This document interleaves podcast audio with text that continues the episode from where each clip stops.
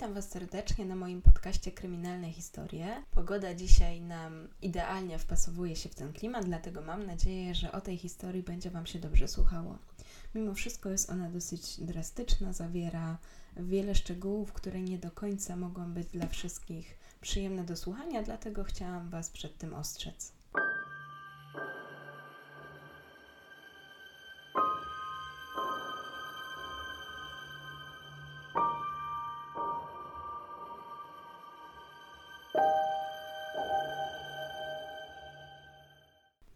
Latach 1992-1994 dziewięć młodych czarnoskórych kobiet z Charlotte w północnej Karolinie zostało zgwałconych i uduszonych, a morderstwa narastały tak gwałtownie i szybko, że w mieście pojawiła się panika. Przez prawie dwa lata zabójca pozostawał na wolności, co spowodowało spore zamieszanie w mieście. Szczególnie miało to miejsce wśród osób, które można było zaliczyć do jakiejś mniejszości, czyli osób czarnoskórych. Policji wytykano brak odpowiedniego patrolowania ulic w tym obszarze miasta. Jednak prawdziwym powodem, dla którego morderca nadal szalał, było to, że po prostu policja zupełnie nie wiedziała, jak się do tej sprawy zabrać. Oprócz tego byli też bardzo przepracowani i po prostu było za mało policjantów. W tym czasie było zatrudnionych e, siedmiu pełnoetatowych śledczych, obecnie jest ich już 25, więc tych siedmiu policjantów nie dawało rady z kolejnymi morderstwami. Policja bardzo poważnie traktowała kolejne przestępstwa, byli zdeterminowani, starali się jak najbardziej profesjonalnie zachowywać. Natomiast wcześniej nie było tu takiej sprawy, więc nie za bardzo wiedzieli, jak się zachowywać i jak prowadzić śledztwo. Do tego przebieg tych kolejnych morderstw był tak nieprzewidywalny, że zupełnie nie mogli przewidzieć kolejnych ruchów mordercy. Początkowo każde z tych morderstw traktowano osobno, do każdego był przypisany też inny detektyw, co też powodowało, że notatki nie były porównywane między sobą, policjanci nie, nie wymieniali się informacjami i przez długi czas sprawy zupełnie nie były ze sobą powiązane. Miejscowi policjanci w końcu zwrócili się nawet o pomoc do FBI. Jednak agenci FBI również za bardzo nie wiedzieli jeszcze, jak mogą im pomóc, dlatego że informacje, które posiadali, były zbyt okrojone, było ich po prostu za mało. Według nich zabójca w ogóle nie pasował do zwykłego profilu seryjnego mordercy. Po pierwsze, dlatego, że prawdopodobnie zabijał osoby, które zna, a po drugie, że jego właśnie kolejne morderstwa zupełnie nie były ze sobą powiązane. A przynajmniej tak się wydawało śledczym na pierwszy rzut oka. Przed Wami historia, która właściwie znajduje swoje uzasadnienie w takiej gwałtownej reakcji łańcuchowej, która prawdopodobnie została zrodzona z tego, jak został wychowany mężczyzna, który będzie tutaj dzisiaj w pewnym sensie głównym bohaterem. Natomiast to, co tutaj najbardziej gdzieś go zgubiło, był właśnie ten jego popęd seksualny i nadużywanie narkotyków. Zanim Wam wyjawię, kim będzie ten mężczyzna, chciałabym z Wami prześledzić po kolei te sprawy tak, jak widzieli je śledczy. W latach 90. Departament Policji Charlotte Mecklenburg miał naprawdę bardzo dużo roboty. Wtedy dochodziło do wielu przestępstw, były różnego rodzaju gangi, były też działania, które były podejmowane po to, aby temu zapobiec. I policja wkrótce zaczęła osiągać swoje pierwsze wygrane. Można było przypisać, że są to ich takie sukcesy. Natomiast pomimo tego, że właśnie mieli już pewne doświadczenie, sytuacja, która się wydarzyła w latach 90., na samym początku, kiedy ktoś żerował na młodych kobietach we wschodniej Charlotte, gwałcił je, dusił, a czasami dźgał na śmierć, przerosła ich możliwości. Żeby przybliżyć Wam mniej więcej, jak wyglądała sytuacja w tamtym czasie, to raport 93 roku wskazuje, że w tym czasie mieli oni do rozwiązania 87 morderstw, 350 gwałtów, 2713 rozbojów i 5952 napaści. Więc naprawdę było to masę spraw do rozwiązania oprócz tej jednej jakby his, znaczy jednej historii, powiązanej właściwie historii, ale oprócz tych powiedzmy kilku spraw, które sprawiły, że całe miasto po prostu sparaliżowało. Dlatego jakby zanim osądzimy policję, chciałabym, żebyście mieli też ten kontekst, jak w tamtych czasach naprawdę tych siedmiu policjantów miało dużo roboty. W tym czasie jednak, jeżeli chodzi o morderstwa, to numerem jeden były uduszenia.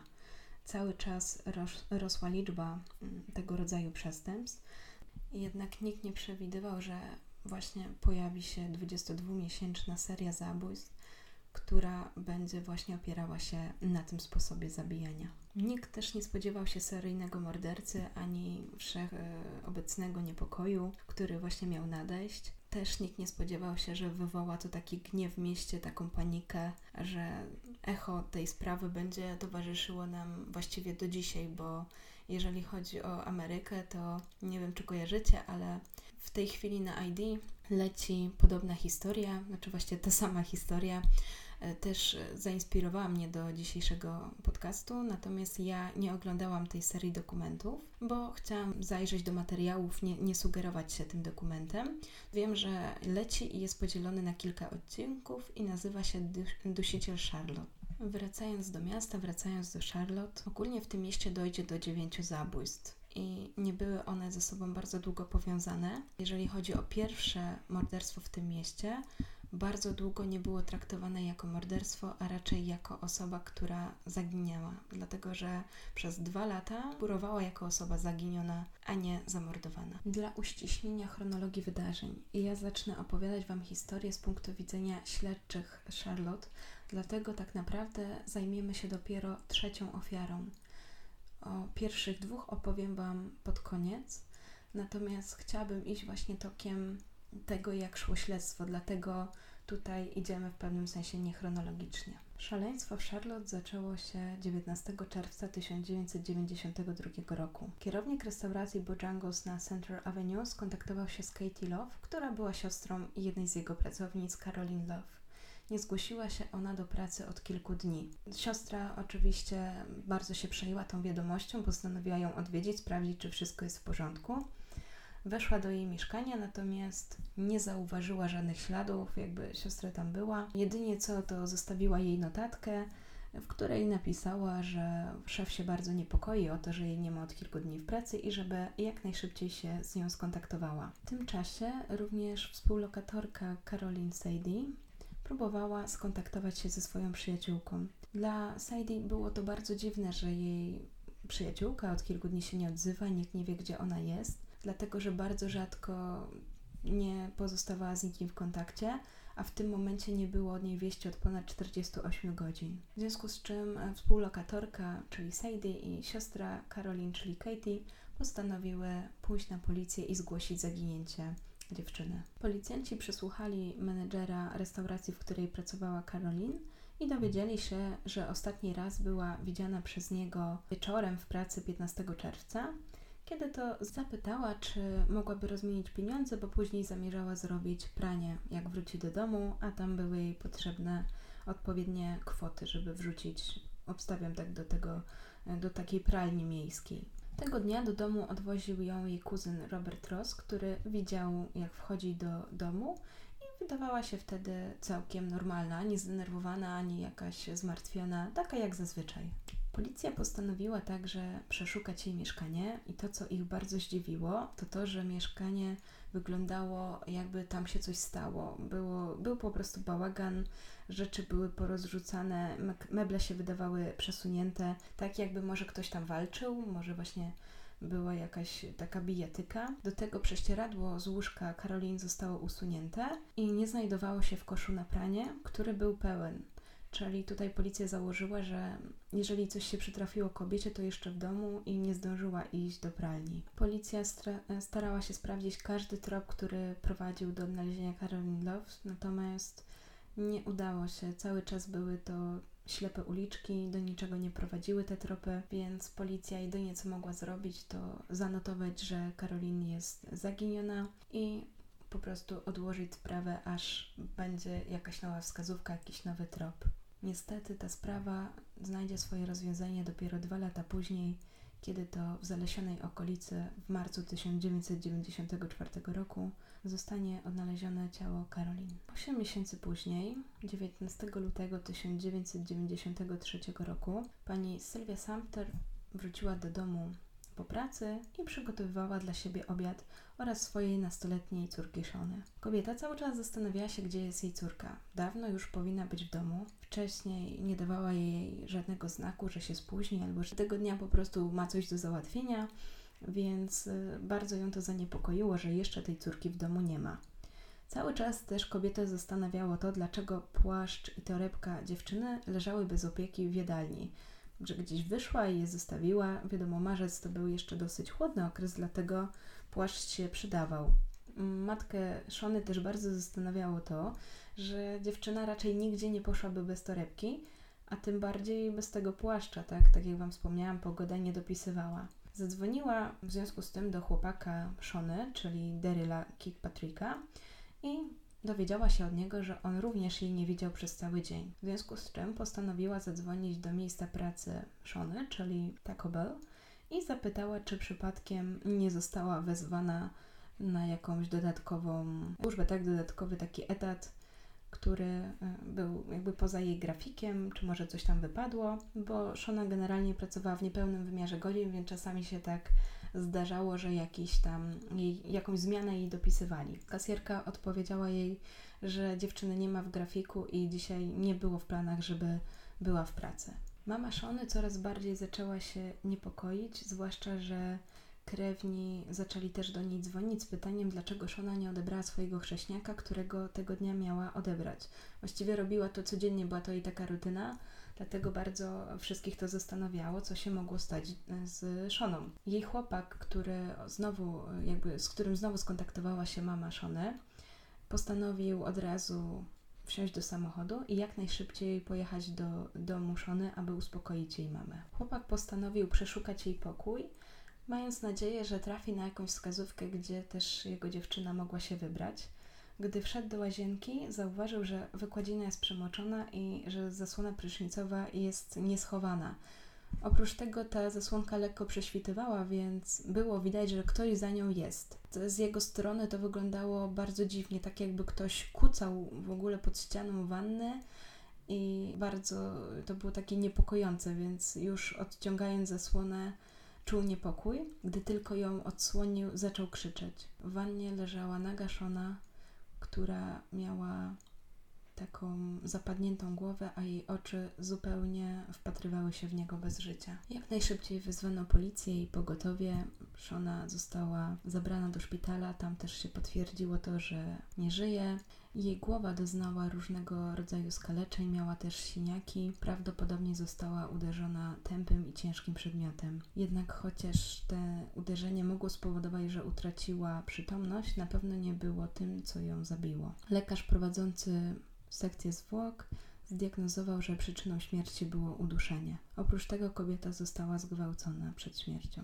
Jej śmierć została zaklasyfikowana do zabójstwa, w związku z czym policja rozpoczęła śledztwo w sprawie jej morderstwa. Oczywiście przesłuchano rodzinę, przesłuchano chłopaka, przyjaciół, kolegów z klasy, a także współpracowników. Mimo wszystko policja nie zdołała nikogo oskarżyć, bo nikt nie wydawał się podejrzany, nikt też nie miał motywu. Po tym wydarzeniu w marcu 1993 roku mama Szony i jej chrzestna zdecydowały się założyć taką grupę wsparcia Mothers of Murder Offspring, czyli chodziło o to, żeby mieć takie miejsce, gdzie będą mogły się spotykać z innymi rodzinami dzieci, które zostały zamordowane w Charlotte. Kilka miesięcy później, z nocy z 23 na 24 czerwca 1993 roku, kierownik Taco Bell postanowił zainteresować się jedną ze swoich pracownic, 24-letnią Audrey Spain, która do tej pory była niezawodnym pracownikiem. Jednak kiedy nie pojawiła się dwie noce z rzędu, wiedział, że coś na pewno jest nie tak. Zadzwonił do niej, ale odebrała tylko automatyczna sekretarka. Włączyła się tylko automatyczna sekretarka. Próbował też skontaktować się z jej siostrą, ale również nie udawało mu się z nią połączyć. Gdy kilka razy cały czas było tak samo, zdecydował się odwiedzić ją w mieszkaniu. Zauważył, że jej samochód jest na parkingu, wszedł do budynku, zapukał do drzwi. Nikt mu nie odpowiedział. Cały czas pukał głośno dosyć, że nawet sąsiedzi słyszeli, natomiast nikt nie otworzył drzwi. Rano wciąż będąc przekonanym, że stało się coś niedobrego z Audrey, postanowił zadzwonić do dozorcy tego budynku i poprosić go o interwencję. Tym razem dozorca mógł wejść do mieszkania i zobaczyć, co się stało. I gdy tylko wszedł, zauważył, że w sypialni są otwarte drzwi i z daleka zauważył, że coś leży na łóżku.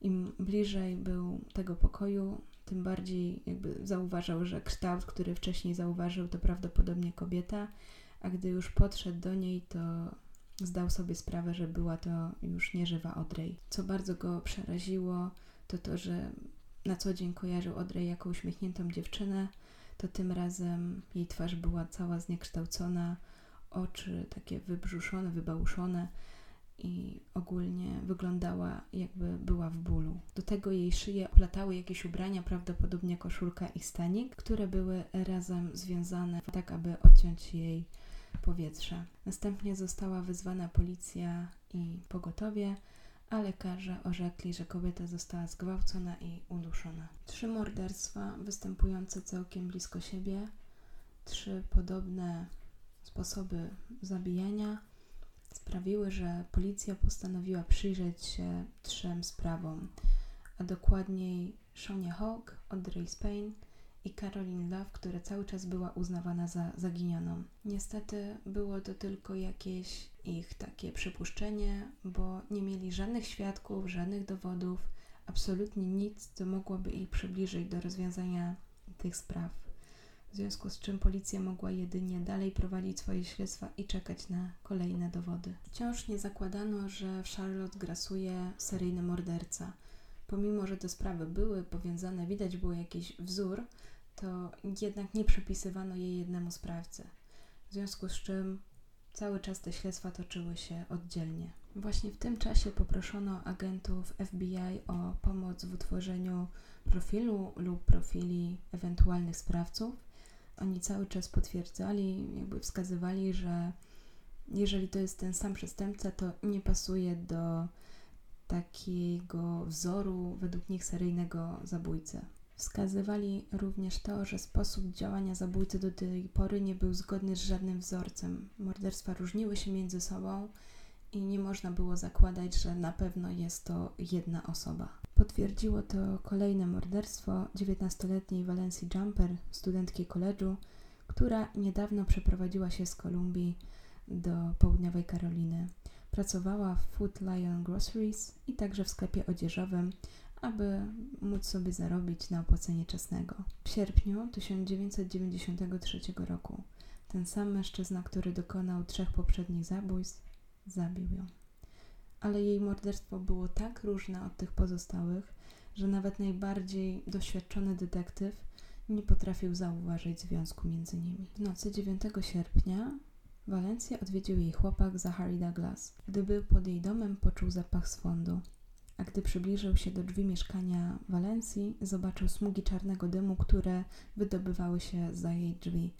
Stwierdził, że drzwi są zaryglowane, więc jak najszybciej zadzwonił do straży pożarnej, aby pomogli mu dostać się do środka i zobaczyć, co w ogóle się tam dzieje, czy tam ktoś jest i wiadomo, ugasić pożar. Straż pożarna również miała problem, aby wejść do środka. W końcu, gdy im się to udało, jeden ze strażaków zauważył, że ogień prawdopodobnie rozprzestrzenił się w kuchni, gdzie była mm, zapalony, był jeden palnik y, zapalony w kuchence gazowej i na tym palniku był garnek, który właśnie zaczął się palić. Następnie płomienie dotarły do sypialni, gdzie, jak się na początku wydawało, spała kobieta, którą właśnie e, spotkał ten dym, która się tego nie spodziewała, więc e, zginęła w swoim własnym łóżku. Podobnie stwierdził koroner, gdyż w akcie, który wypisał, w swoim raporcie ocenił, że były to że przyczyną śmierci były oparzenia termiczne. Dopiero po zatrzymaniu dusiciela z Charlotte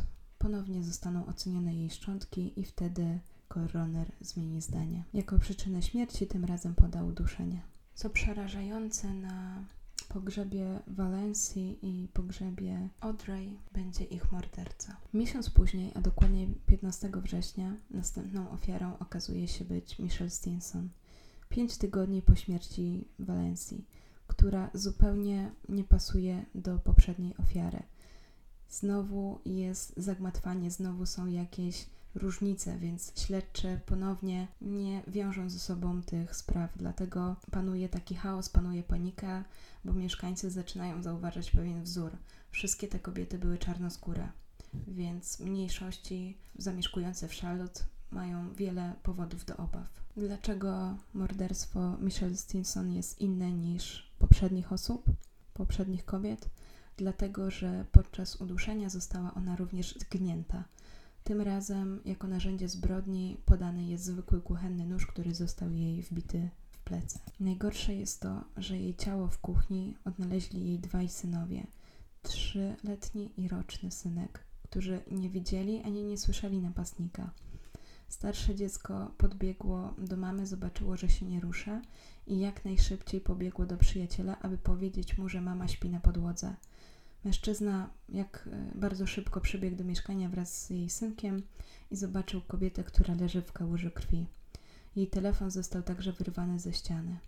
Oczywiście jak najszybciej wezwał policję, a następnie sekcja zwłok wykazała, że ostrze przebiło górną stronę, e, górną lewą stronę jej pleców poniżej łopatki i to spowodowało śmiertelne rany płuc i serca.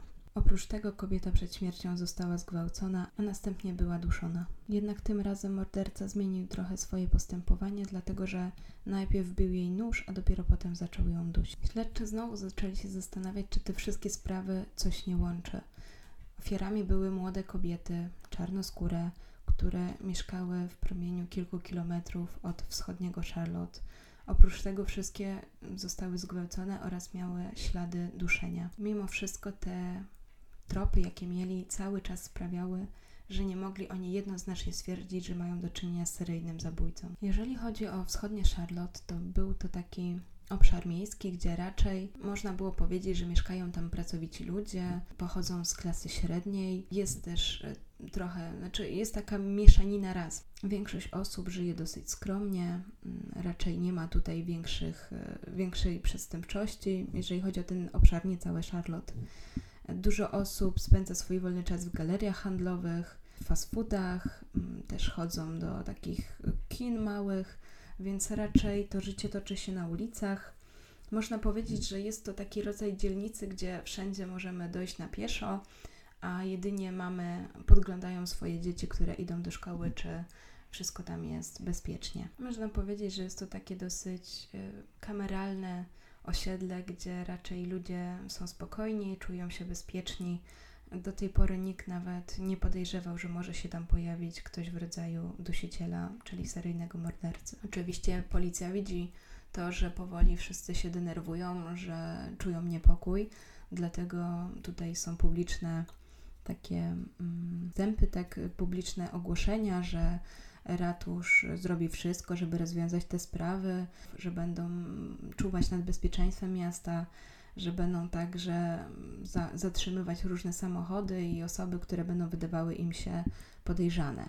Więc tutaj jakby starali się wyjść i uspokoić ludzi, natomiast ten gniew w mieście robił się coraz większy. Też osoby czarnoskóre miały pretensje, że dlatego jest tak prowadzone to śledztwo, że właśnie chodzi o kolor skóry, że tutaj jest jakaś dyskryminacja, więc nastroje były naprawdę bardzo takie negatywne. W tym czasie do śledztwa zostaje przypisany ktoś, kogo możecie kojarzyć, jeżeli właśnie oglądacie ID. Jest to sierżant Gary McFadden, który jest detektywem z Wydziału Zabójstw. Zostaje on mianowanym głównym śledczym przez zastępcę głównego komendanta, czyli Bogera i zaledwie właśnie kilka godzin przed tą konferencją prasową, na której można powiedzieć znajduje się w takim samym e, środku pola bitwy, dlatego że właśnie już wszyscy są zdenerwowani, te nastroje są bardzo napięte. E, jest on też czarnoskórym detektywem, dlatego tutaj liczyli inni tak, że to troszkę obniży nastroje, że pokaże, że on będzie ich lepiej rozumiał, czy obniży ten niepokój, tak? Pokaże, że będzie ich lepiej rozumiał, że będzie się starał dla nich. Natomiast mimo to, to mimo tego, że właśnie można powiedzieć, że jest jednym z nich, to wcale go tak nie traktują. Również oni nie są dla niego wyrozumiali, również do niego mają pretensje.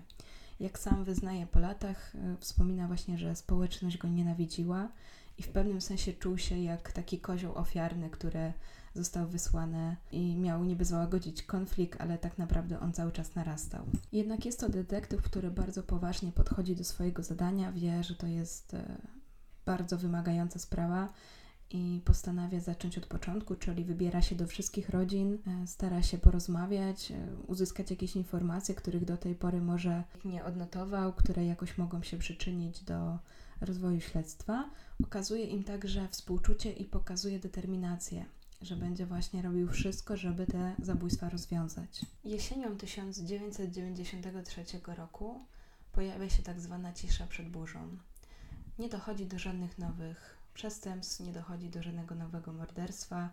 Właściwie jest tak spokojnie, przychodzą święta, też nic nie zostało zgłoszone, nie ma żadnego problemu. Natomiast cały czas jest ta presja, która jest wywierana na policji, mm, cały czas są zwiększone te patrole. Pomimo, że sytuacja jakoś się uspokoiła i policjanci nawet się zastanawiali, czy może te wszystkie działania nie odstraszyły jakoś zabójcę lub zabójców, to jednak mają takie przeczucie, że coś się wydarzy, że to tak jest to, to tak zwana cisza przed burzą.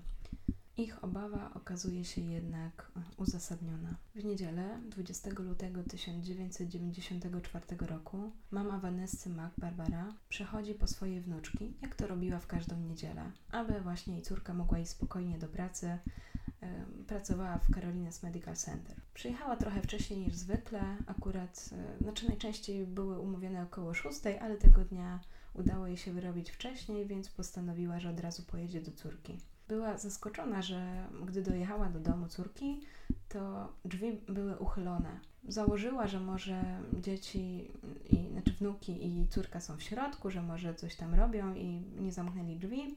Czekała na słowa, które zawsze krzycza jej córka wejdź mamo, natomiast nikt jej nie odpowiedział. Wchodząc do przedpokoju, wiedziała już, że coś jest nie tak.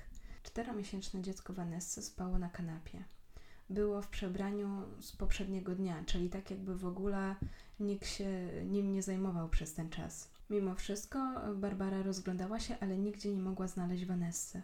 Nie było jej w kuchni, nie było jej w łazience i nie było jej w sypialni. Jednak kiedy Barbara dwukrotnie postanowiła e, sprawdzić łóżko, jakby za drugim razem, gdy sprawdzała łóżko, zdała sobie sprawę, że brakuje jakichś poszewek, że nie ma tych poszewek, które były zawsze, natomiast w ich miejsce są jakieś szare, które właśnie nie pasowały zupełnie do kompletu, który miała wcześniej pościelony. Gdy podeszła bliżej, okazało się, że na łóżku leży jej córka. Miała ona dziwną pozycję, i wydawało się, jakby była taka zniekształcona. Oprócz tego coś owinęło jej się wokół gardła. To wyglądało właśnie na poszewkę.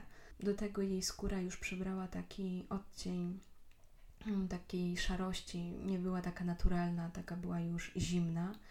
I gdy dotknęła córki, jej ciało również było zimne. Jak najszybciej wybiegła z wnukiem na korytarz gdzie trafiła mm, pod drzwi najemcy. Poprosiła o to, aby wezwać policję. Na miejscu pojawił się Jeff Baumgartner, który od razu rzucił okiem na to, co się wydarzyło i gdy usłyszał historię od mamy Vanessy, twierdził, że prawdopodobnie mają tutaj powiązanie z poprzednimi ofiarami. Mężczyzna już tutaj na tym etapie zakładał, że prawdopodobnie chodzi o tego samego zabójcę i mają do czynienia z kimś, kto wkrótce uderzy ponownie. W tym czasie dusiciel Charlotte, który wydawał się na co dzień bardzo sympatycznym człowiekiem, usiadł przed telewizorem i włączył wieczorne wiadomości. Uśmiechnął się do siebie, bo program się skończył i nie ogłoszono żadnej znalezienia żadnej nowej ofiary, tej nocy, jak przy wszystkich pozostałych morderstwach, postanowił zostać w domu. Nie chciał być widoczny w jakiś sposób dla policji, aby przypadkiem go właśnie nie skontrolowała, aby też nikt nie widział jego twarzy i nie utożsamił żadnym tutaj jakimś szczegółem, na przykład tym, że miał tatuaż na dłoni. Co ciekawe, mężczyzna czuł wyrzuty sumienia i to jakie, ale stwierdził, że pewnie niedługo znikną i że nie ma co się tym przejmować. Pamiętał, że przy poprzednich morderstwach było podobnie, dlatego i tym razem postanowił je zagłuszyć. W późniejszych zeznaniach powie, że mówił sobie wtedy, że czas leczy rany. Można powiedzieć, że w zasadzie jakieś emocje zaczęły w nim eskalować. Może właśnie ten popęd seksualny już dawał coraz bardziej o sobie znać, dlatego że trzy tygodnie później, między 9 a 11 marca, nastąpią trzy kolejne morderstwa, które w końcu przyczynią się do identyfikacji i aresztowania dusiciela Charlotte. Detektywi Charlotte ponownie zgłosili się do FBI z prośbą o taki profil tego sprawcy, dlatego że już podejrzewali, że to jest jeden sprawca. Tym razem dowiedzieli się, że jakby żywiołowość każdego morderstwa była pod pewnymi względami powtarzalna, ale pod pewnymi tak zróżnicowana, że ciężko tutaj o jakiś wzór. Natomiast według nich zabójcą był ciemnoskóry człowiek, który prawdopodobnie znał swoje ofiary. I właśnie to, że dusiciel rzeczywiście znał każdą ze swoich ofiar, okaże się jego zgubą i przyczyną jego aresztowania. W tym czasie sierżant McFadden cały czas próbował związać te wszystkie informacje w jakąś spójność, w jakąś, zebrać te wszystkie puzzle w jakąś układankę. Jego ludzie cały czas przesłuchiwali wszystkich potencjalnych podejrzanych. E, szukali wśród osób, które miały jakąś brutalną przeszłość, które właśnie już zostały zanotowane mm, za popełnienie jakiegoś przestępstwa, również wśród takich, które y, mogły znać te osoby na przykład. Czyli znowu przesłuchiwali wszystkie osoby z ich środowiska, z pracy, ze szkoły, z rodziny. Szukali jakiejkolwiek wskazówki, jakiegokolwiek tropu, na przykład jakiegoś łączącego ogniwę, że na przykład wszystkie te osoby znały jedną osobę. Jednak e, tutaj podejrzewali, że raczej nie będzie to takie proste. Chwytali się wszystkiego, starali się jak najbardziej popchnąć tę sprawę naprzód, tym bardziej, że przez kolejne dwa dni doszło do kolejnych morderstw. 9 marca Betty Bałką nie zgłosiła się do pracy w restauracji Bojangles, gdzie pełniła funkcję asystenta kierownika. Była to ta sama knajpa na Central Avenue, w której pracowała Caroline Dove, czyli jedna z pierwszych ofiar, o której dzisiaj zaczęłam Wam opowiadać. Kierownik, który już wcześniej kojarzył sytuację z Caroline, postanowił tym razem być bardziej ostrożny, więc od razu zainterweniował i zgłosił sprawę na policję. Policja jak najszybciej udała się do mieszkania kobiety i odkryła, że leży ona w pełni ubrana, twarzą w dół na materacu. Oprócz tego, że oprócz tego wokół jej szyi znajduje się ręcznik, jest to taka pętla właściwie, a ko sama kobieta jest już zimna i prawdopodobnie nie żyła od ponad 24 godzin. Tym razem jednak po raz pierwszy morderca zostawił policji po sobie jakieś ślady. Było coś, co można było zrobić, aby przybliżyć się do jego schwytania. Otóż spod domu kobiety zniknął niebieski Nissan Pulsar. Policja wierzyła, że to morderca go zabrał i zgłoszono to do wszystkich patroli, aby szukali takiego samochodu, i jak najszybciej mm, go zatrzymali. Oprócz tego z domu kobiety zginęły również także kosztowności, dlatego postanowili sprawdzić lokalne lombardy, aby zobaczyć, czy przypadkiem ktoś nie próbował wymienić ich na gotówkę. Gdy policja była pochłonięta śledztwem w sprawie Bałką, na policję zgłosił się chłopak, zadzwonił właściwie, który właśnie wezwał patrol do mieszkania Brandy Henderson. Mężczyzna był przerażony i powiedział, że właśnie znalazł swoją dziewczynę martwą i prosił o jak najszybsze przybycie policji. Gdy policjanci usłyszeli adres, od razu zdali sobie sprawę, że to ten sam kompleks apartamentów, w którym właśnie znaleziono Betty Bałką.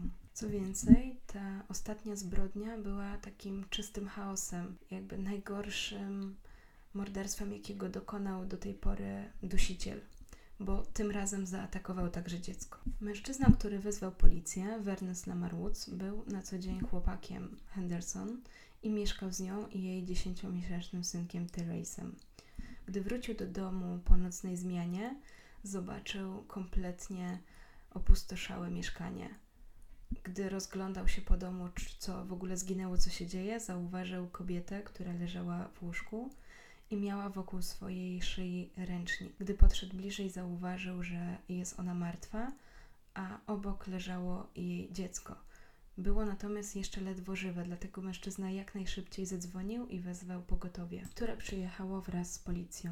Mężczyzna w tym czasie jak najszybciej wziął dziecko, położył je na podłodze i zaczął wykonywać resuscytację. Dzięki temu, że właśnie operator 911 mówił mu, co ma robić po kolei. Gdy przybyli policjanci, okazało się, że Kobieta nie żyje, natomiast dziecko odzyskało przytomność. Początkowo lekarze obawiali się, że duszenie, do którego doszło, mogło sprawić, że dziecko doznało mm, takiego trwałego uszkodzenia mózgu. Na szczęście dziecko nie wykazywało żadnych oznak takiego uszkodzenia. Postanowiono objąć je w przyszłości odpowiednią opieką, dlatego że doznało wielkiego bólu i stresu. Detektywi czuli się kompletnie bezsilni i byli coraz bardziej wściekli.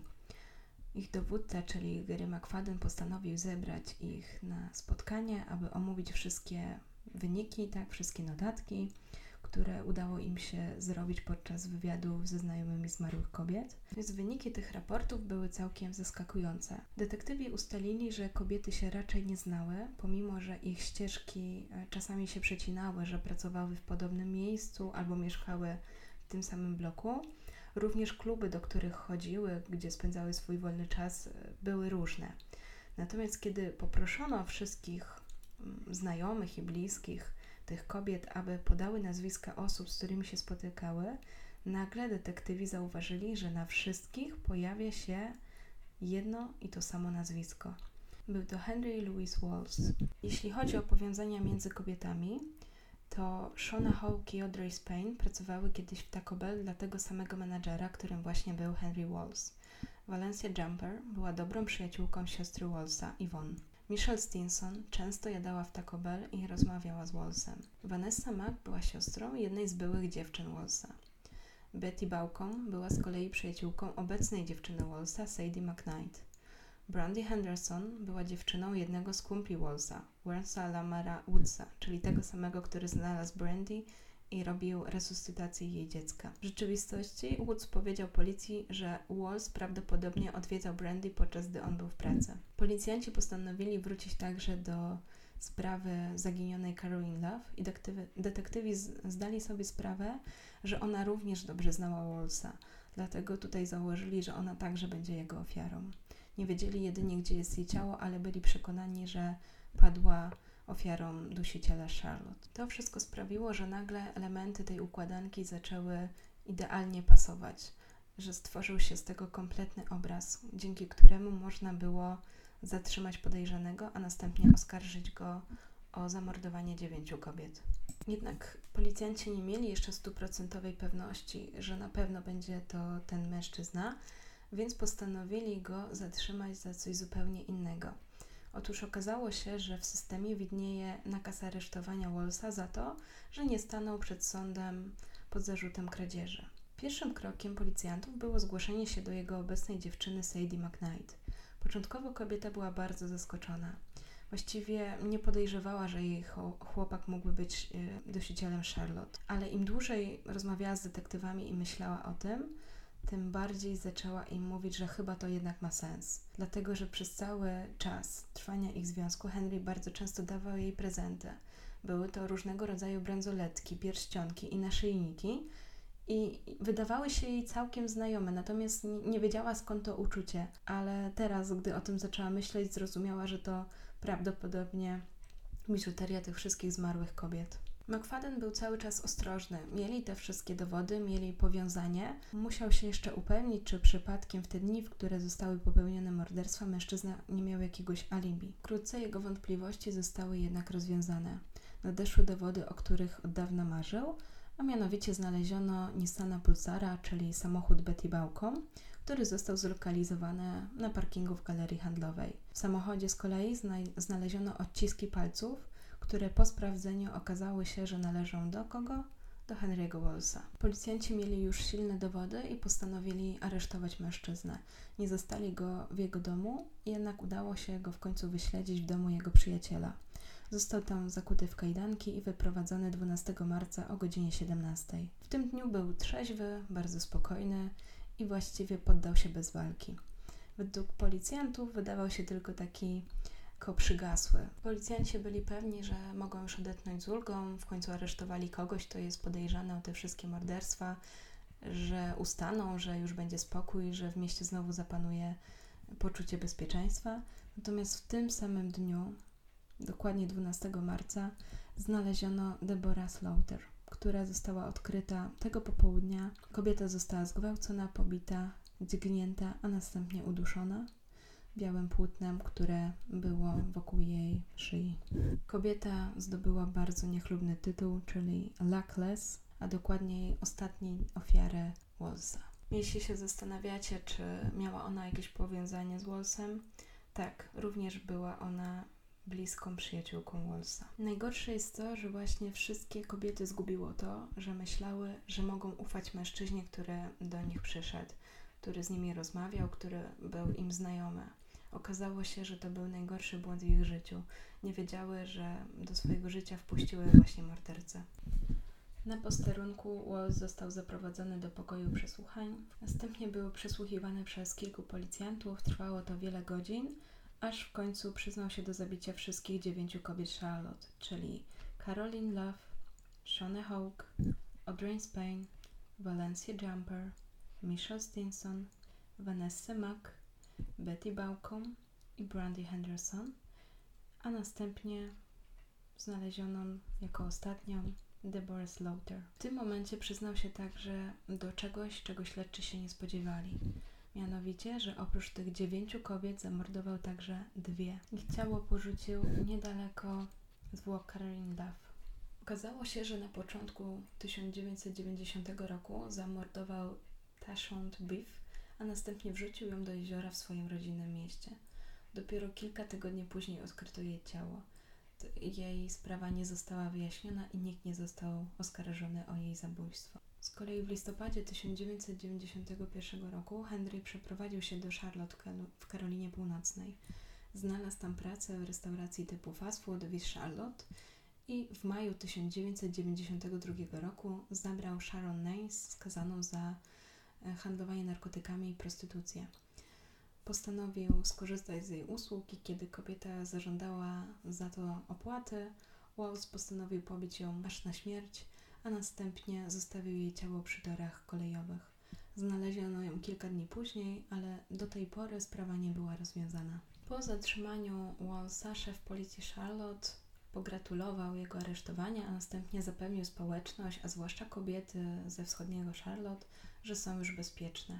Dalej kobiety z tej społeczności były złe na policję, nie czuły się wcale bezpiecznie i oskarżały policjantów o to, że morderstwa tych kobiet były zaniedbywane. Co więcej, przyznał on, że w zasadzie nie wiedział o zabójcy aż do początku marca 1994 roku, kiedy właśnie te trzy młode czarnoskóre kobiety zostały zamordowane w przeciągu tych trzech dni obok siebie. Dopiero wtedy zaczęli podejrzewać, że mają do czynienia z seryjnym mordercą pomimo wcześniejszego jakiegoś takiego zgadywania, zakładania, to właśnie w tym momencie dopiero uwierzyli, że naprawdę mają do czynienia z dusicielem Charlotte. Powróćmy jednak do przesłuchania Wallsa, kiedy to około godziny 22 zostały mu przeczytane prawa Mirandy. Jeśli nie za bardzo wiecie, czym są prawa Mirandy, to już tłumaczę. Jest to takie prawo w Stanach Zjednoczonych, które jakby daje prawo do bycia poinformowanym o tym, jakie skutki prawne wynikają ze współpracy z policją podczas aresztowania. I jeżeli policja nie przeczyta tych praw, to później mm, zeznania są odrzucane jako dowód w sprawie w postępowaniu już sądowym. Walls usłyszał właśnie te wszystkie prawa, następnie został zapytany, czy zgadza się e, na to, żeby jego e, zeznania były nagrywane. Mężczyzna nie był w żaden sposób do tego zmuszany, wyraził zgodę poprzez kiwnięcie głowy i powoli opowiedział całą swoją historię, komentując ją jako, że czuje w sobie jakiś duży ciężar, którego chce się właśnie pozbyć. Zeznania Wallsa były bardzo takie druzgocące, zwłaszcza dla śledczych, które musieli je słuchać. Było tam wiele szczegółów, które naprawdę ciężko słuchać, dlatego ja Większość z nich pominę, natomiast chciałabym Wam przytoczyć, jakimi słowami opisywał Woz poszczególne zbrodnie, bo myślę, że to też jest ciekawe, żeby usłyszeć z punktu widzenia mordercy, jak on widział to, co właśnie robił. Początkowo mężczyzna wyznał, że Początkowo mężczyzna przyznał, że chociaż większość swoich ofiar obrabował i następnie zabił, to tak naprawdę motywem jego zbrodni nie były kradzieże, ale seks miał on jakieś takie swoje fantazje, które postanowił zrealizować. Fantazjował właśnie o władzy i kontroli. Te kradzieże pomagały sfinalizować jego nałóg, czyli uzależnienie od narkotyków, ale tym czynnikiem, który wyzwalał w nim chęć zaatakowania, był właśnie seks. Ogólnie był on dosyć kiepskim pracownikiem, więc był wyrzucany z jednej pracy po drugiej i w związku z czym postanowił, że jeżeli będzie kradł, no to wiadomo, będzie mógł się utrzymać i właściwie to jest fajniejsze wyjście niż praca. W pewnym sensie połączył pożyteczne z przyjemnym, bo nie dość, że zarabiał, miał właśnie pieniądze na swoje potrzeby, to jeszcze tutaj spełniał swoje fantazje.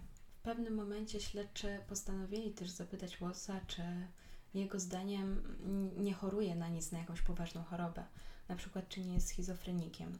Mężczyzna tutaj jednoznacznie odpowiedział, że nie, na co dodał, że jest tylko jeden Henry i to jest ten zły Henry. Teraz chciałabym Wam przedstawić krótkie opisy tego, co wydarzyło się podczas tych wszystkich morderstw, według słów oczywiście Henry'ego, dlatego jeżeli nie lubicie takich szczegółów, to myślę, że lepiej będzie pominąć ten fragment.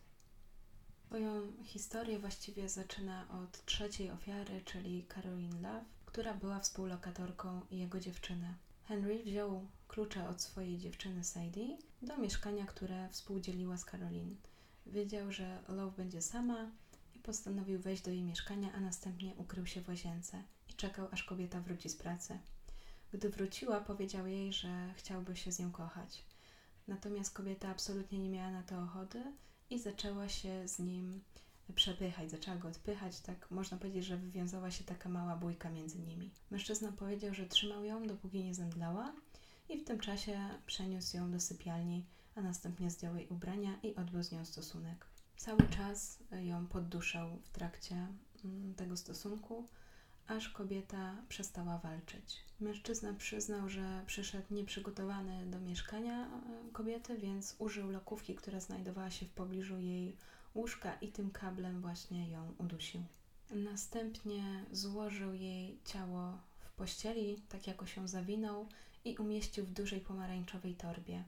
Zaniósł do swojego samochodu i postanowił pozbyć się ciała za miastem. Następnie mężczyzna opowiedział o swojej kolejnej ofierze, czyli Szonie Hawk. Ogólnie przyznał, że nie miał zamiaru jej zabijać.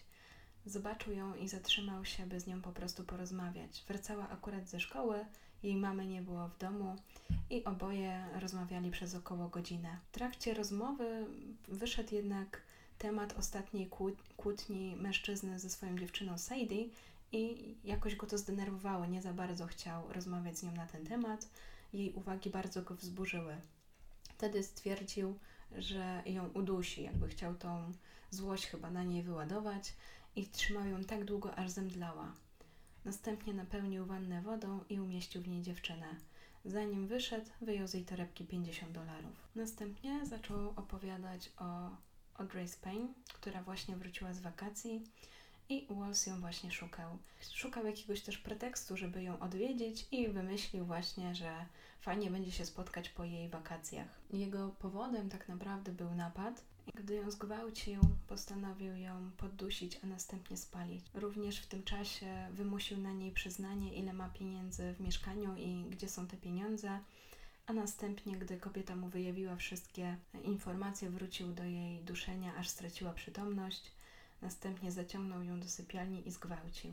Kobieta w międzyczasie odzyskiwała przytomność, błagała go, aby jej nie krzywdził. Gdy mężczyzna skończył, powiedział jej, żeby wstała i włożyła ubranie, a gdy to zrobiła, znowu zaczął ją dusić. Gdy poczuł, że kobieta już opadła sił, związał nocną koszulę i jakąś koszulkę, następnie zawiązał wokół jej szyi, tak aby mieć pewność, że ją zabije. Wychodząc, zabrał jej kartę Visa, Mastercards i Exxon, a następnie tej drugiej użył do dokonania mm, zakupów, w tym między innymi gazu. Walls zeznał, że Valencia Jumper, czyli kolejna ofiara, była dla niego jak młodsza siostra. Sam nie wiedział, dlaczego ją skrzywdził. Niemniej jednak wpadł do kobiety, aby zobaczyć ją tej nocy, mówiąc jej, że pokłócił się z Sadie i potrzebuje kogoś, z kim będzie mógł porozmawiać. Kobieta wpuściła go do domu i po kilku chwilach rozmowy Walls poprosił ją, aby jakby razem spędzili ten wieczór. Poprosił też kobietę, aby zadzwoniła do jego dziewczyny i powiedziała jej, że Wall z nią jest, że jest wszystko w porządku, żeby się o niego nie martwiła. Natomiast on nie chciał rozmawiać ze swoją dziewczyną. Kiedy Jumper odwróciła się do niego i chciała wybrać numer, w tej chwili ją zaatakował. Kobieta błagała go, aby jej nie krzywdził. Powiedziała, że zrobi wszystko, czego on tylko chce, tylko żeby jej nie ranił. Pozwoliła mu się właśnie zgwałcić, robiła dla niego wszystko, o co ją prosił, właściwie jej rozkazywał, cały czas wierząc, że jeżeli wykona jego rozkazy, to uratuje swoje życie. Następnie kazał jej się ubrać i gdy kobieta była zajęta ubieraniem się, położył ręcznik na jej szynie i zaczął ją dusić. Jak sam dodaje, poszło mu to bardzo szybko, więc stwierdził, że przejdzie się jeszcze po mieszkaniu i w kuchni zauważył butelkę rumu. Twierdził, że dobrym pomysłem będzie wylanie tego rumu na jej ciało, a następnie poszedł do kuchni, otworzył puszkę wieprzowiny i fasoli i położył na kuchence. Zostawił włączony gaz i wyszedł z mieszkania. Wychodząc, rzucił jeszcze zapałkę w stronę kobiety. Mężczyzna okradł też kobietę z jej kosztowności. W przypadku kolejnej ofiary Wallsa, Michelle Stinson, wpadł do niej niezapowiedzianie około 23. Jego jedynym celem było wtedy zrealizowanie swojego, swoich potrzeb seksualnych. Szedł do niej z nastawieniem na gwałt. Chwilę porozmawiali i powiedział jej, że jest spragniony, czy mógłby prosić o szklankę wody. Gdy kobieta sięgała po szklankę, zaatakował ją z tyłu, złapał za szyję, zaczął przyduszać i drugą ręką zaczął ją rozbierać. W tym momencie ją gwałcił i cały czas podduszał, aż kobieta straciła przytomność. Następnie poszedł do łazienki, wziął ręcznik, zawiązał go wokół szyi kobiety i udusił ją. W trakcie tego kobieta strasznie jęczała, co go bardzo denerwowało, dlatego postanowił pójść do kuchni i wziąć ku nóż kuchenny i zgnął ją cztery razy. W przypadku Vanessy Mack mężczyzna przyznał, że jego głównym motywem były pieniądze. W tym momencie był już bardzo uzależniony od narkotyków, zwłaszcza LSD, i potrzebował jak najszybciej zebrać fundusze na ich nową porcję. Wiedział, że Vanessa ma całkiem dobrą pracę, że trzyma też oszczędności w banku i liczył, że będzie miała przy sobie kartę taką do bankomatu, dzięki której będzie mógł wypłacić pieniądze na narkotyki. Tej nocy miał też ze sobą taką poszewkę na poduszkę, którą miał ukrytą pod kurtką, jakby szedł z zamiarem zamordowania kobiety. Mężczyzna wykorzystał ten sam trik, który wykorzystał ostatnio, poprosił kobietę o szklankę wody i gdy kobieta sięgała po tę szklankę, położył jej tę poszewkę na szyi i zaczął ją dusić.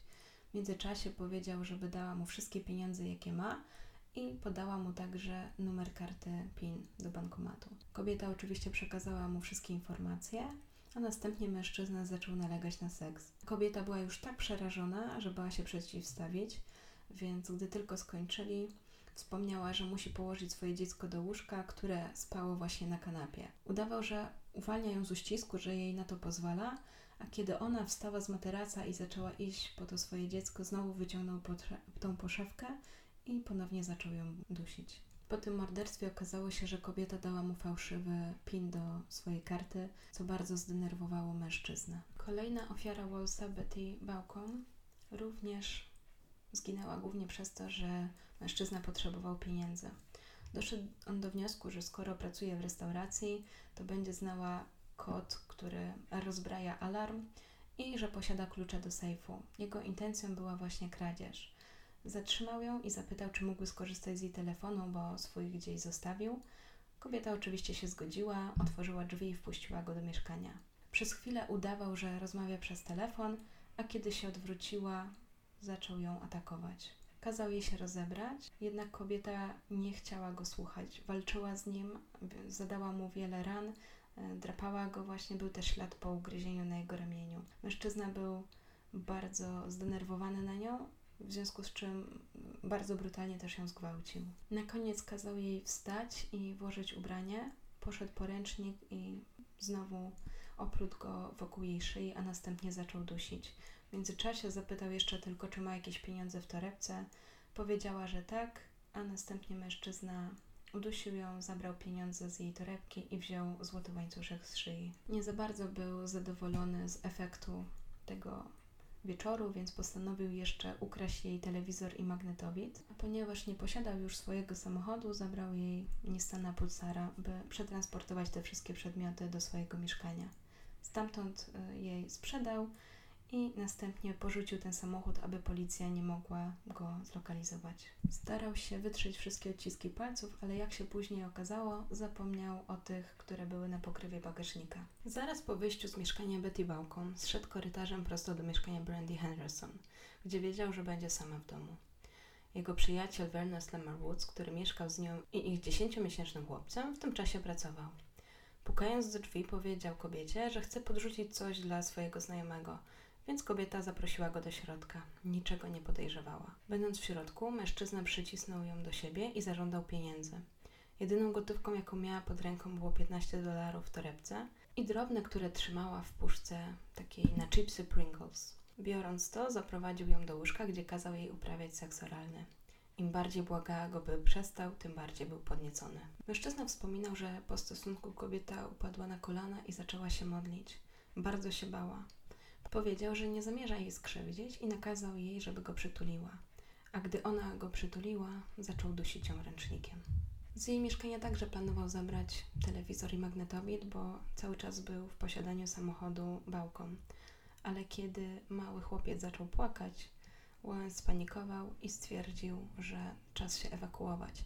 Jeszcze poddusił chłopca i uciekł. Nie chciał zabić chłopca, chciał jedynie, żeby przestał płakać. Ostatnią ofiarą była Deborah Slaughter. W jej mieszkaniu zapytał jej, czy chce z nim pójść na zakup kokainy. Chciał, żeby się z nim złożyła, dlatego że sam miał niewystarczającą ilość pieniędzy. Kobieta również przyznała, że nie posiada odpowiedniej kwoty, więc mężczyzna bardzo się zdenerwował i zaczął ją dusić. Mocno ją uderzył, a następnie zmusił do współżycia. Zabrał jej także jej ostatnie 60 dolarów w gotówce. Kobieta była jednak bardziej uparta niż pozostałe ofiary mężczyzny. Wściekła zaczęła krzyczeć do niego, że jej podejrzenia się sprawdziły, że to on jest dusicielem Charlotte. Mężczyzna zaprzeczył, ale kobieta się nie poddawała. Kiedy sięgnął, by znowu ją uderzyć, uwolniła się, wrzasnęła i wezwała policję. Sięgnęła też po nóż, który trzymała w torebce. Mężczyźnie udało się jednak obezwładnić kobietę i wyrwać jej nóż z ręki. Następnie dźgnął ją ponad 20 razy. Nie wyszedł z jej mieszkania i kupił kokainę. Był na tyle bezczelny, że po tym wszystkim wrócił do jej mieszkania, usiadł sobie w łazience i tam zapalił. To właśnie w tym momencie wyznał, że pierwszą ofiarą wcale nie była Caroline, ale że były jeszcze dwie, o których Wam już wcześniej wspomniałam. Mam tu na myśli Tashon Betty oraz Shannon Nance. Po zakończeniu tych wstrząsających zeznań detektywi mieli tylko jedno pytanie. Dlaczego powiedział im to, co im właśnie powiedział? Mężczyzna odpowiedział, że chciał opowiedzieć tę historię od dłuższego czasu. Uważał, że gdyby nie powiedział tej historii, gdyby nie przestał, to zabijanie trwałoby i trwało i pewnie w końcu zabiłby siebie. Mężczyzna wskazał także miejsce, w którym pozostawił ciało Caroline Love. Na podstawie jej szczątków patolog orzekł, że także została uduszona. 4 kwietnia 1994 roku Walsh został oficjalnie oskarżony o 9 przypadków morderstwa, a także postawiono mu masę innych zarzutów.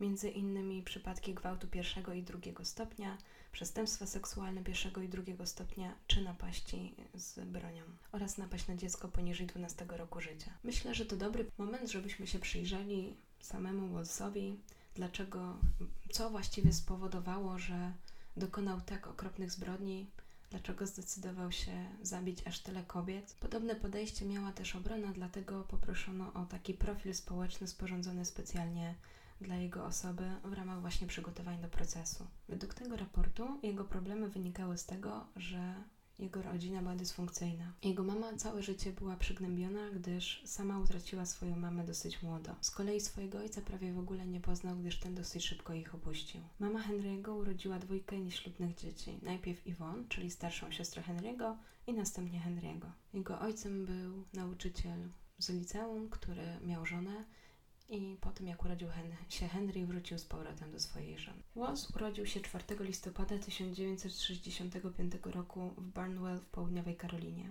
Pochodził raczej z biednej rodziny, tylko mama się nimi zajmowała, była jedynym żywicielem rodziny. Według raportu matka Wallsa próbowała go kontrolować poprzez przemoc, przemoc emocjonalną i inne nieodpowiednie środki. Przez lata był karcony za różne przewinienia, i nie zaznał nigdy prawdziwej miłości rodzica. Już jako małe dziecko miał dosyć trudne przeżycia, gdyż mama karała go za to, że nie trafiał do nocnika. Jeśli tylko miał mały wypadek, to znaczy załatwił się w swoje spodnie, od razu był karany.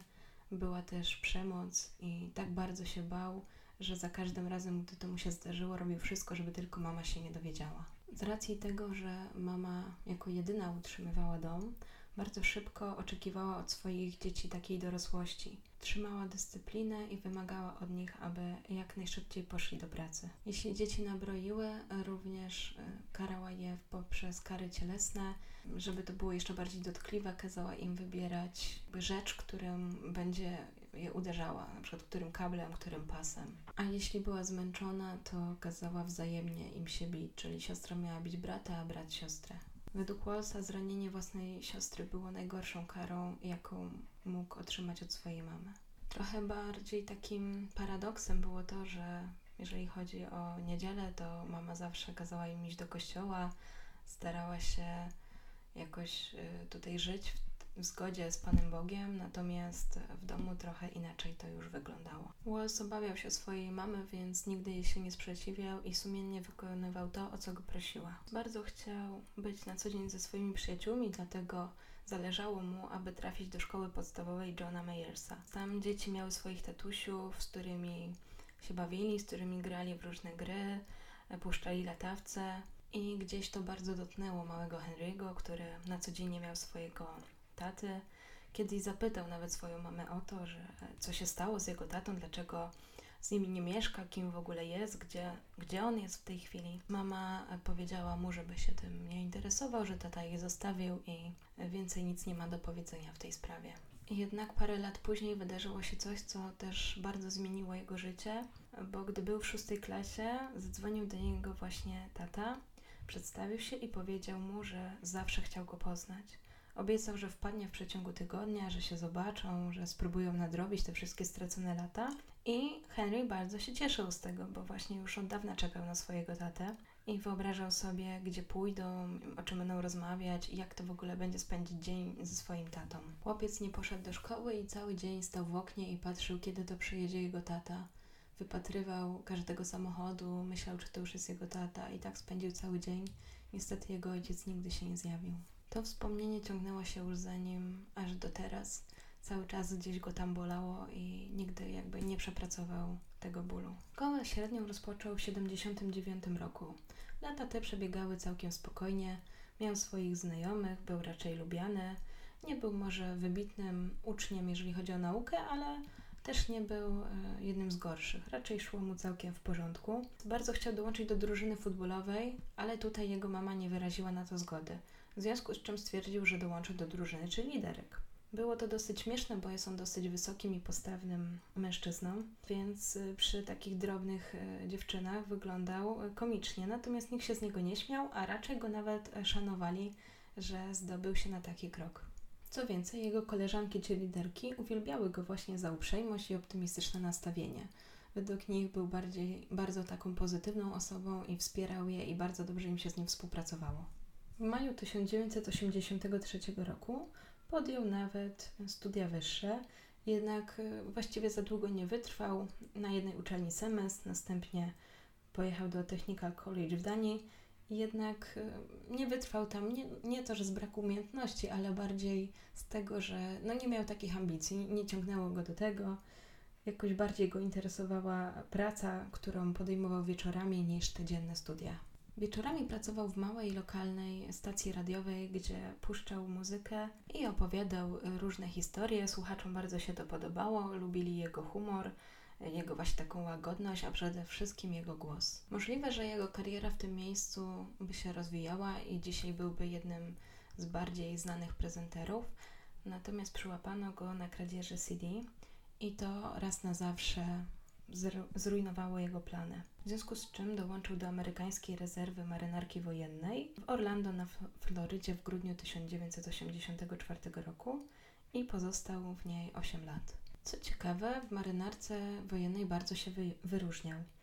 Został opisany jako wybitny marynarz, który chętnie wykonywał wszystkie otrzymane rozkazy, był terminowy i zawsze wypełniał powierzone mu zadania. Zauważono także, że poziom jego wiedzy był znacznie wyższy niż oczekiwano od marynarza, w związku z czym został nawet awansowany na podoficera trzeciej klasy.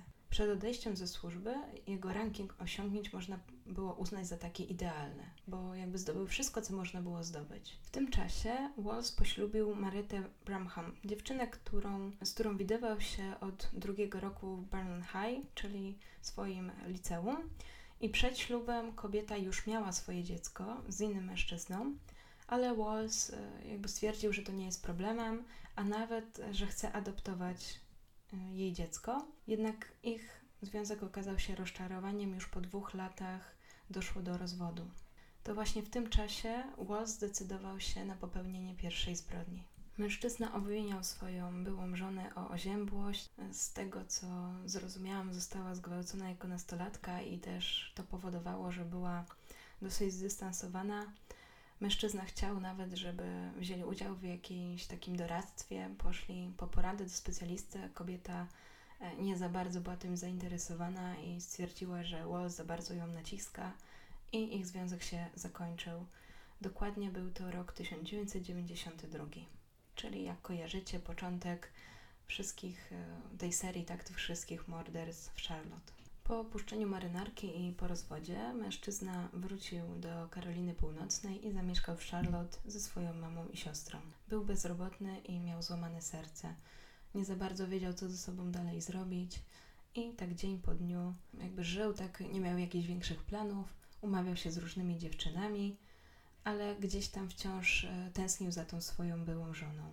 Po pewnym czasie zaczął się dłużej spotykać jedną z dziewczyn i ten związek doprowadził do tego, że Wall stał się ojcem. W 1993 roku we wrześniu urodziła mu się córka. Pomimo tego, że w tym czasie dokonywał tych wszystkich strasznych zbrodni, córka była jego takim największym skarbem. Określał ją jako takie swoje światełko, jedyny jasny punkt w jego życiu. To, że właśnie był bezrobotny i to, że nie miał już swojej żony, którą bardzo kochał, sprawiało, że ciągnęło go do narkotyków. W związku z czym eksperymentował już wcześniej właściwie z tymi narkotykami, ale teraz znowu wrócił do tych wszystkich eksperymentów. Była to taka trochę dla niego ucieczka od tych wspomnień o Maretcie. Po pewnym czasie podjął pracę w Taco Bell, podejmował też w innych miejscach, bo właśnie nie za bardzo nadawał się do tych prac, gdzieś zawsze coś zawinił i był po prostu zwalniany, ale były to też miejsca, gdzie właśnie poznawał swoje przyszłe ofiary. Walls początek swoich przestępstw określił jako to, że diabeł w nim był i coś mu szepnął, i te wszystkie wspomnienia i niespełnione marzenia do niego wróciły, i w końcu jakby Harry im uległ, poddał się temu diabłu i w związku z czym postanowił stworzyć na ziemi taki swój Hades. W związku z tym zabił te dziewięć kobiet Charlotte. Osiem miesięcy po tym, jak Henry przyznał się do swoich zbrodni, czyli w listopadzie 1994 roku, postanowił złożyć wniosek o wycofanie swoich zeznań. Stwierdził, że był zmuszony właśnie do przyznania się do tego wszystkiego, że było to wbrew jego woli, że był właśnie szantażowany i oczywiście przedłużyło to cały proces sądowy, bo trzeba było się na nowo przyjrzeć tej sprawie, czy faktycznie te zeznania nie zostały wymuszone. W kwietniu 1995 roku ogłoszono, że Walls nie ma racji, jego zeznania nie zostały wymuszone. On też argumentował, że nie otrzymał właśnie tych praw Mirandy czyli ponad 3 godziny e, podczas wywiadu nie zostały mu przedstawione te prawa Mirandy i dopiero o 22 ktoś mu tam o nich wspomniał i dlatego chciał tego odwołania. Natomiast właśnie ci tacy egzaminatorzy, którzy to oceniali, uznali, że absolutnie tutaj nie ma żadnych podstaw ku temu. Poza tym on został oskarżony nie tylko na podstawie tych zeznań, ale przede wszystkim dowodów. Detektywi też dlatego byli ostrożni, pomimo tych właśnie zeznań, które od niego dostali i zbierali te dowody, bo e, wiedzieli, że może być taka sytuacja, że właśnie on by się wywinął, jeżeli to by opierało się tylko na jego zeznaniach. Poza tym w trakcie przesłuchania Wallsowi podawano przekąski, podawano mu różnego rodzaju napoje, pozwalano mu, żeby mówił swoim tempem, robił przerwy wtedy, kiedy chciał, mógł odpocząć od mówienia E, był właśnie regularnie ogólnie karmiony, miał też czas na sen, więc tutaj nie było żadnych podstaw, żeby unieważnić te zeznania. Walls jeszcze próbował ugrać to, że detektywi go tutaj zaszantażowali, obiecali mu, że jak się przyzna do tych zbrodni, to on będzie mógł zobaczyć swoją córkę i tą dziewczynę Sadie, z którą właśnie był. Natomiast jak się okazało, to było ta obietnica, znaczy ta jego prośba dopiero była po zeznaniach i tutaj detektywi nie zobowiązali się do takiej obietnicy, więc to również oddalono. Trzecią taką sprawą, na którą jeszcze Walls się powołał, było to, że jego proces został opóźniony i policja robiła to specjalnie, żeby właśnie tutaj na jego niekorzyść zadziałać. Wszystkie te trzy zarzuty zostały obalone, czyli Walls otrzymał te prawa Mirandy we właściwym czasie, jego zeznania zostały złożone dobrowolnie i opóźnienie w postawieniu go przed sędzią zostało e, opóźnione nie z winy policji. Na brońce Wallsa wyznaczono Isabel Day, która słynęła z tego, że często daje swoim klientom pieniądze, aby jakąś im tam pomóc, jakoś, im wes jakoś ich wesprzeć. Udzieliła też wywiadu, w którym powiedziała, że wszystko, co mogła dla niego zrobić, to właśnie chociaż dbać o niego jak o człowieka i zapewnić jakieś takie mu te podstawowe potrzeby. Mówiła też, że nie widziała w nim potwora, jakiego widzieli w nim inni ludzie. Wiedziała też, że jego obrona będzie bardzo trudna, jednak do końca walczyła, aby ocalić go przed karą śmierci. Była też wspierana przez prestiżową kancelarię prawniczą Kennedy Covington, i wraz z całym zespołem opracowywała strategię, dzięki której ocalą właśnie Wallsa od kary śmierci. Obrona próbowała też przedstawić Wallsa jako ofiarę e, zarówno fizycznego, jak i psychicznego znęcania się od urodzenia przez jego mamę i że cierpiał na jakieś choroby psychiczne w czasie zabójstwa. Kobieta wierzyła, że dzięki temu Zamiast kary śmierci mężczyzna dostanie dożywocie bez zwolnienia warunkowego. Ława przysięgłych pozostała jednak niewzruszona. Właściwie dosyć szybko stwierdzili, że mężczyzna powinien zostać skazany za dziewięć morderstw i 7 stycznia 1997 roku uznali go winnym, a następnie określili, że zasługuje on na dziewięć wyroków kary śmierci. Na sam koniec Henry Walls wyraził swój żal z powodu tego, co zrobił. Przepraszał rodziny swoich ofiar, mm, że dokonał właśnie takiej zbrodni, że zabrał im kogoś bliskiego, że tak naprawdę on wie, że one na to nie zasługiwały.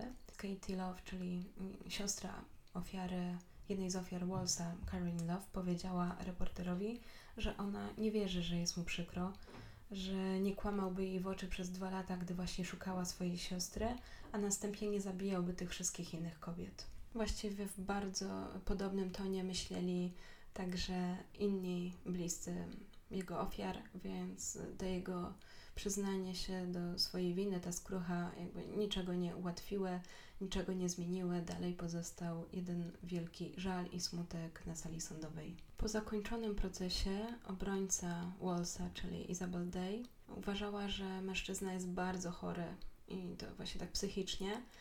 A nawet gdy już się to wszystko zakończyło, pozwoliła sobie na płacz, rozpłakała się i powiedziała, że nie dlatego, że przegrała, że nie udało jej się właśnie uchronić mężczyznę od kary śmierci, ale bardziej chodziło o to wszystko, co się działo, te wszystkie emocje, które się działy podczas e, tego procesu, który właściwie trwał kilka miesięcy. I one wyszły po prostu na jaw, że tak powiem, że te emocje po prostu mogła w końcu uwolnić. Po procesie mężczyzna został mm, przeniesiony do jedynej celi śmierci w Karolinie Północnej, która znajduje się w Central Prison. Jego wyrok został automatycznie zaskarżony. Odwołanie było dosyć szybko złożone, jednak tutaj nie zauważono żadnych podstaw, na podstawie których wyrok miałby zostać zmieniony. Dlatego w 2000 roku Sąd Najwyższy Karoliny Północnej uznał, że tutaj to odwołanie zostaje odrzucone. Podobnie wydarzyło się w 2001 roku. Również Sąd Najwyższy USA zadecydował, że tutaj wyrok nie może zostać zmieniony, nie ma żadnych podstaw. Mężczyzna oczywiście się jeszcze nie poddawał i w 2005 roku wykorzystał swoją ostatnią szansę na apelację i tutaj również sędzia Sądu Najwyższego oznajmił, że nie ma podstaw do tego, aby zmienić wymiar kary. Wbrew pozorom czas, jaki mężczyzna spędzał w więzieniu nie był dla niego aż tak przygnębiający, dlatego że już 5 czerwca 1998 roku poślubił byłą pielęgniarkę więzienną Rebekę Torgias. I śluby zostały, ślub właściwie został zawarty w takim małym pokoju obok tej celi śmierci, ale nie pozwolono im na skonsumowanie swojego małżeństwa. Mimo wszystko para pozostaje w komunikacji do dziś, a kobieta jest jego stałym gościem. Jeżeli chodzi o Henry'ego, to jego kara nie została do dzisiaj wykonana. To już koniec tej historii. Była ona dosyć dla mnie trudna do opowiedzenia, dosyć taka przygnębiająca. Do tego nie wiem, czy słyszycie, ale testuję nowy mikro, mikrofon i mam wrażenie, że też nie jest jeszcze tak idealnie, jakbym chciała. Ale trochę czasu już spędziłam nad tym nagraniem, dlatego byłoby mi szkoda to wszystko zaprzepaścić, więc mam nadzieję, że docenicie chociaż ten wysiłek w zbieranie materiałów, jaki e, tutaj włożyłam, a krok po kroku mam nadzieję będzie coraz lepiej. Bardzo Wam dziękuję za wszystkie komentarze, za wszystkie słowa wsparcia, za to, że tak chętnie wypowiadacie się na temat różnych spraw. Zapraszam Was także do grupy Kryminalne Historie, gdzie też dzielimy się różnymi ciekawymi sprawami i po prostu dyskutujemy. A jeżeli macie jeszcze jakieś fajne sprawy, o których mogłabym opowiedzieć, to również czekam na komentarze.